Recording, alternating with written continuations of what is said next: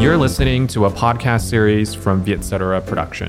Chào mừng các bạn đến với podcast Along Day with Mel, nơi tôi chia sẻ những câu chuyện từ phim, sách và trải nghiệm cuộc sống sau hơn 20 năm làm báo và lang thang nhiều nơi. Chào mừng các bạn quay trở lại với Along Day with Mel. Chúng ta sắp bước vào năm Quý Mão, là năm của những chú mèo lười đáng yêu, hay nói chính xác hơn là năm của boss. Nếu bạn đang là con sen toàn thời gian, và có lẽ không gì phù hợp hơn khi quay trở lại với podcast Along Day with Mèo với chủ đề về mèo để đón chào năm mới. Tập này tôi muốn đi sâu hơn một chút để nói về tình yêu của loài người dành cho mèo.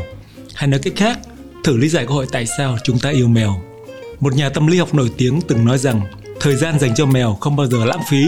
Trong khi đó một nhà triết học thì bảo rằng có hai cách để trốn tránh những đau khổ của cuộc đời, đó là âm nhạc và mèo. Cách loài mèo tận hưởng thời gian của chúng là chủ đề của nhiều cuộc thảo luận về triết học và phong cách sống. Nếu nhìn với con mắt ác cảm, bạn sẽ dễ dàng cho rằng mèo là loại động vật lười biếng, ích kỷ và nhàm chán. Nhưng nếu thay đổi góc nhìn sang hướng tích cực, chúng là biểu tượng cho lối sống điềm nhiên, vô ưu và tự tại, một lối sống kiểu thiền định mà con người chúng ta dù khao khát nhưng khó lòng đạt được. Đạo diễn phim hoạt hình huyền thoại của Nhật Bản là Hayao Miyazaki có một cô mèo cưng tên là Usiko là nguồn cảm hứng cho nhiều nhân vật mèo trong các bộ phim hoạt hình kinh điển của Studio Ghibli. Một lần, nhìn nó nằm sưởi nắng giữa vườn, ông thốt lên, hãy nhìn xem nó mới vô tư lự làm sao, nó không cần phải có lịch trình. Sự vô ưu, vô tư lự có lẽ là một trong những phẩm chất vượt trội của mèo mà chúng ta cần phải học hỏi để giải thoát những phiền muộn và lo toan trong cuộc đời. Loài động vật bốn chân và là vật nuôi phổ biến nhất, thân thiết nhất của con người, còn mang đến cho chúng ta nhiều điều quý giá khác nhưng một nghiên cứu khoa học gần đây cho thấy chúng mang lại sức khỏe thể chất và tinh thần cho chúng ta. Thậm chí, các nhà khoa học còn nói rằng mèo là bác sĩ trị liệu cho người. Có lẽ những điều đó đã lý giải tại sao ngày càng có nhiều con sen sẵn lòng hầu hạ boss đến như vậy. Loài mèo đang xâm chiếm thế giới, chuyện đó không đùa được đâu.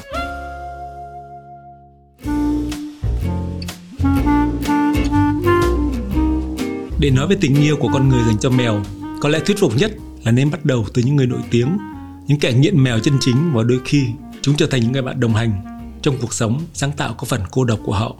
Đầu tiên phải kể đến ông nhà văn người Nhật Bản Haruki Murakami. Hơn cả yêu, ông là kẻ bị mèo ám. Thời chưa trở thành nhà văn, Murakami khởi nghiệp với một quán bar Nhật gia tên là Pituket, tên một con mèo của ông. Và xa hơn nữa, từ thời ấu thơ, ông đã có những ký ức sâu đậm về loài vật nuôi này được ông kể lại trong một hồi ký về cha của ông.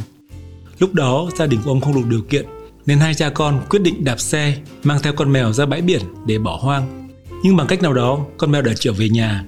Ký ức đó luôn khiến Murakami luôn dày vò và ân hận và sau này khi trở thành nhà văn, mèo luôn xuất hiện trong các truyện ngắn và tiểu thuyết của ông như những nhân vật bí ẩn nhất và đôi khi mang lại một điểm lành hay điểm dữ nào đó sắp xảy ra.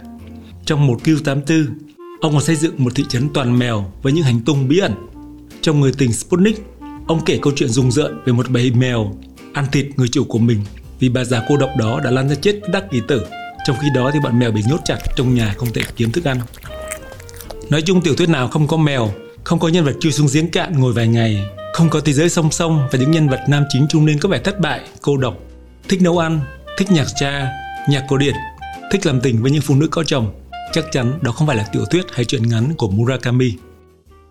Cách đây vài năm, Tôi rất thích một bộ phim có tên là Can You Ever Forgive Me? Nhân vật chính của bộ phim này là một bà nhà văn trung niên, béo, nghiện rượu, cô độc, cáu bẩn qua diễn xuất tuyệt hay của nữ diễn viên hài Melissa McCarthy và mang lại cho cô một đề cử Oscar nữ diễn viên chính xuất sắc nhất lần đầu tiên. Nhân vật của Melissa trong bộ phim này là một kẻ thất bại toàn tập. I'm months behind in my rent, and my cat is sick.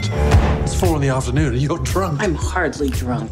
Craigie, Không có tiền trả thuê nhà, nhưng coi con mèo 12 năm tuổi như báu vật sống và cuối cùng phải đi lừa đảo, giả mạo thư tay của những nhân vật nổi tiếng để có tiền đi chữa bệnh cho mèo. Điều đó có nghĩa là bà ta sẵn sàng trở thành kẻ lừa đảo vì tình yêu dành cho một con mèo. Mèo thường gắn liền với những nghệ sĩ tài năng, cô độc, nội loạn và có đời sống nội tâm bí ẩn hoặc tư sống ẩn giật.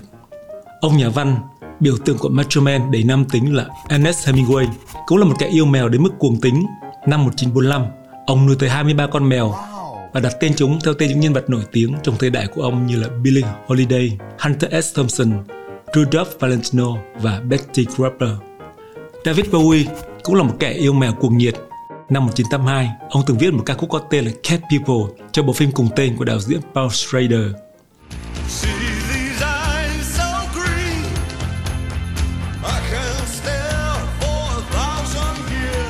John Lennon từng nhận nuôi 10 con mèo trong suốt cuộc đời ngắn ngủi của ông.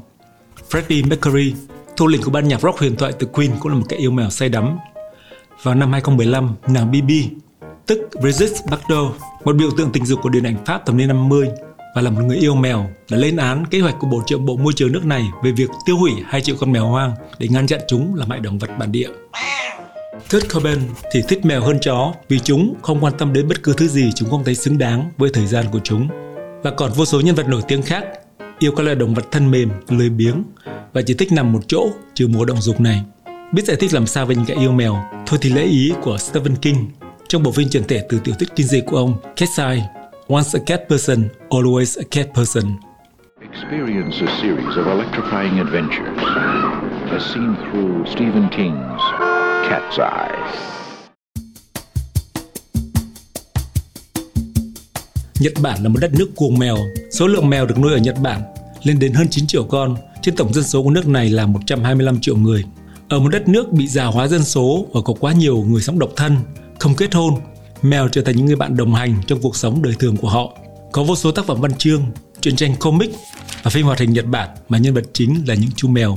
Trong cuốn truyện tranh vô cùng đáng yêu có tên là Thị trấn mèo được dịch và in ở Việt Nam cách đây vài năm, nữ tác giả Nikomaki đã dùng thể loại comic essay, một dạng nhật ký bằng truyện tranh để ghi lại những mẩu chuyện đời thường hàng ngày giữa một ông giáo già đã quá vợ có tên là Daichiki và một chú mèo 10 tuổi có tên là Tama. Một người một mèo ngày ngày quấn quýt bầu bạn bên nhau, cho tới khi cả hai cùng bạc mái đầu. Nhưng mẩu chuyện nhỏ kiểu slide apply về cuộc sống bình lặng êm ả hàng ngày của người và mèo cứ thế trôi đi qua bốn mùa xuân hạ thu đông. Ở một thị trấn nhỏ nằm thoai thoải bên sườn đồi là thiên đường của lúc mèo sinh sống. 猫好きにはたまりませんじんわりと心が癒される猫漫画ずーっと一緒共に白髪の生えるまで Cuốn truyện tranh nhỏ, giản dị và vô cùng đáng yêu trở thành hiện tượng bestseller ở Nhật Bản. Có lẽ vì nó thể hiện được tình yêu giữa con người với mèo, loài vật nuôi đang tràn ngập khắp đất nước mặt trời mọc, vì trở thành kẻ bầu bạn đáng tin cậy nhất của con người.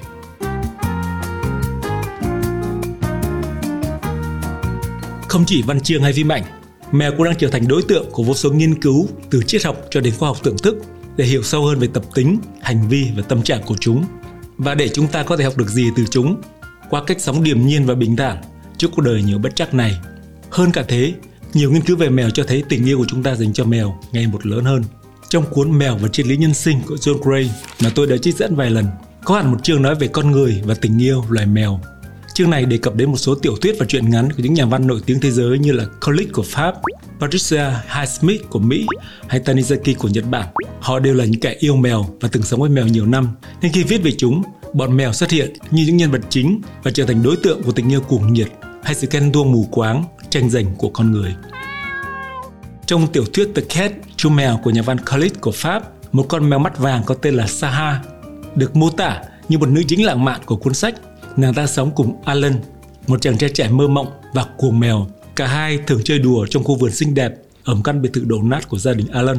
Mối quan hệ đặc biệt đó khiến Camille, cô vợ trẻ của Alan, ghen tuông và tìm cách để loại bỏ Saha ra khỏi đời sống hôn nhân đang ngồi lạnh chăn gối của họ mà cô cho rằng nguyên nhân từ con mèo. Nhưng một ngày Alan đi vắng, Camille ném Saha qua cửa sổ căn hộ cao tầng mà họ đang sinh sống. Với bản năng sinh tồn của loài mèo, Saha may mắn bám vào bờ tường và sống sót. Chăn kết cuộc sống hôn nhân không hạnh phúc và đỉnh điểm là vụ mưu sát bất thành của vợ. Alan quyết định ly hôn với Camille và đưa Saha về sống ở căn biệt thự của gia đình mình. Camille trở thành kẻ thua cuộc và bị loại bỏ bởi một con mèo. Trong phần nhận xét, Chung Ray viết rằng vì yêu Saha hơn bất kỳ một con người nào, nên Alan rốt cuộc đã trở nên giống một con mèo. Dù chỉ được miêu tả thoáng qua, nhưng nàng mèo giống Russian Blue là một nhân vật nhận thức đầy đủ xuyên suốt nhất câu chuyện. Sự quen tuông của Camille được bộc lộ một cách trần trụi, trong khi Saha chỉ được nhắc đến một cách đầy ẩn ý. Chiến thắng của con mèo là rõ ràng ngay từ đầu. Bất kỳ ai từng sống với loài mèo đều biết rằng chúng có thể xích sống với chúng ta. Khi nằm ngửa ra và đòi được ve vuốt, chúng đang để lộ phần cơ thể dễ bị tổn thương nhất cho người mà chúng cảm thấy tin tưởng và yêu mến. Chúng hài lòng với sự đồng hành và thích chơi với chúng ta, nhưng đồng thời chúng rất độc lập và tự chủ. Nếu người chủ rời đi đâu đó một thời gian, một con chó có thể rất đau khổ, nhưng một con mèo thì dường như chẳng mấy khi nhận ra con người quen thuộc nhất trong cuộc đời chúng đã ra đi. Mèo có thể yêu con người, nhưng điều đó không có nghĩa là chúng cần hay cảm thấy có bất kỳ nghĩa vụ nào với họ. Tác giả chốt lại như vậy. Trong phần so sánh giữa tình yêu của loài mèo với loài người, ông viết tình yêu của loài mèo khác với tình yêu của loài người vì nhiều lý do. Quan hệ tình dục giữa mèo đực và mèo cái kéo dài trong một vài giai đoạn thay vì cả cuộc đời. Ngoại trừ sư tử đực vẫn bảo vệ con non, giống đực trong nhà mèo hoàn toàn không tham gia vào việc nuôi dưỡng con cái. Ngay sau khi mèo con học được các kỹ năng cần thiết từ mẹ, chúng sẽ tự vào đời. Nhưng tình yêu giữa mèo với nhau có những phẩm chất mà nhiều loại tình yêu con người thiếu hụt. Mèo không yêu để điều hướng bản thân ra khỏi nỗi cô đơn, buồn chán hoặc tuyệt vọng. Chúng thích để bản năng thôi thúc và chỉ ở bên những đối tượng mà mình thích. Và ông đi đến kết luận, hơn bất kỳ tình trạng nào, chính trong tình yêu, con người bị thống trị bởi sự lừa dối.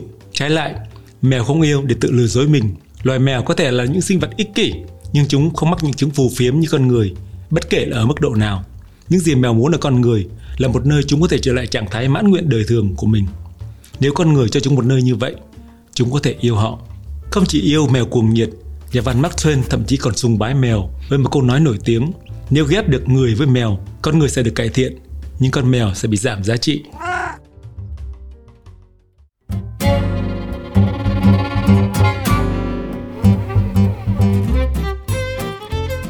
Với những câu chuyện về mèo có vẻ dị biệt và hơi mang đậm màu sắc cá nhân với những nghệ sĩ nổi tiếng hoặc ít nhiều hư cấu qua sự sáng tạo của họ, giới khoa học cũng có những nghiên cứu thiết thực hơn để lý giải cho tình yêu của chúng ta dành cho loài mèo cũng như cách mà chúng ta học hỏi được từ chúng. Dù không thể hiện tình cảm nồng nhiệt và phục tùng như chó, mèo cũng có cách để bày tỏ tình cảm hay sự tương tác với chúng ta. Mèo chỉ kêu meo meo với chủ của chúng. Đây là một cách giao tiếp bằng âm thanh được dành riêng cho bạn. Một ngôi mèo này không chỉ giúp bạn gắn kết với con mèo của mình mà còn là cách để ta có thể trò chuyện với chúng như những người bạn đáng tin cậy nhất. Hãy thử tưởng tượng sau một ngày làm việc mình nhọc trở về nhà và nằm lăn ra sofa để xem Netflix. loài động vật bốn chân này quấn quýt và cạ bộ lông mềm vào chân của bạn, rồi được đằng chân lên đằng đầu. Một lúc sau, chúng nó nằm chiếm trệ trên đầu của bạn lúc nào không hay. Ai dám bảo mèo lạnh lùng và ích kỷ? Các nhà khoa học còn cho rằng mèo là bác sĩ trị liệu tuyệt vời nhất vì chúng đem lại cảm giác thoải mái và dễ chịu cho chúng ta. Cho dù áp lực cuộc sống ngoài kia có kinh khủng đến đâu, chỉ cần bạn trở về nhà, ôm con mèo cưng của bạn và vuốt ve bộ lông mềm mượt như nhung của chúng, mọi mệt mỏi đều nhanh chóng tan biến. Các nhà khoa học khẳng định có 3 lý do đằng sau hành động mang lại sự dễ chịu này. Đầu tiên, bạn đang tương tác tích cực với thú cưng của mình. Thứ hai, hành động vuốt ve đều đặn nhịp nhàng trên cơ thể của chúng mang lại sự thư giãn và thoải mái.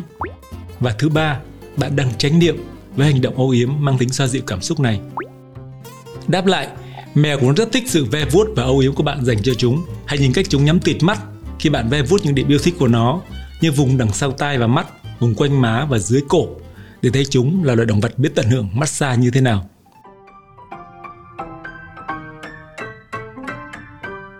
Chưa hết đâu, giới y khoa còn cho rằng mèo giúp bạn giải phóng hormone tình yêu. Nghiên cứu đã chứng minh rằng việc vuốt ve mèo sẽ giải phóng một loại hormone tình yêu ở người có tên là oxytocin. Việc giải phóng hormone oxytocin làm tăng nhận thức cảm xúc của bạn. Điều này cho phép chúng ta kết nối tốt hơn và giảm lo âu.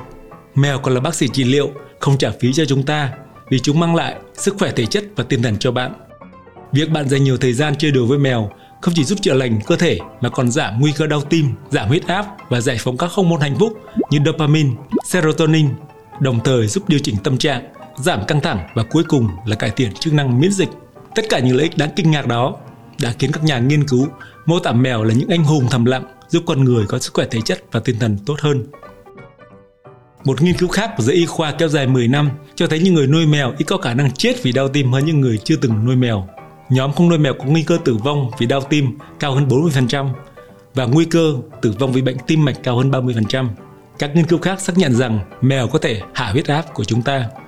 Và ngay cả khi bỏ qua những lợi ích đáng kinh ngạc của loài mèo mang lại cho chúng ta như giới khoa học nghiên cứu, tình yêu của chúng ta dành cho mèo đôi khi là một tình cảm vô điều kiện, cảm giác được chăm bẵm chúng từ khi còn bé xíu cho đến khi chúng trưởng thành, cảm giác mỗi sáng thức dậy đã thấy chúng ngồi đợi trước cửa phòng ngủ, cảm giác chúng dụi đầu và cạo bộ lông mềm mượt dưới chân hay nhảy lên bàn nằm ngủ sau chiếc máy laptop khi ta đang làm việc luôn khiến ta cảm giác bình yên và dễ chịu. Và tôi nghĩ đó mới chính là những lý do giản dị và thiết thực để lý giải cho tình yêu của chúng ta dành cho loài mèo. Những con sen cúc cúc để hầu hạ hoàng thượng chỉ để đổi lại những giây phút bình yên và thậm chí mang tính thiền định. Nói như lời của nhà tâm lý học mà tôi đã dẫn ở đầu tập này, thời gian dành cho loài mèo không bao giờ lãng phí. Xin chào và hẹn gặp lại các bạn trong các tập tiếp theo.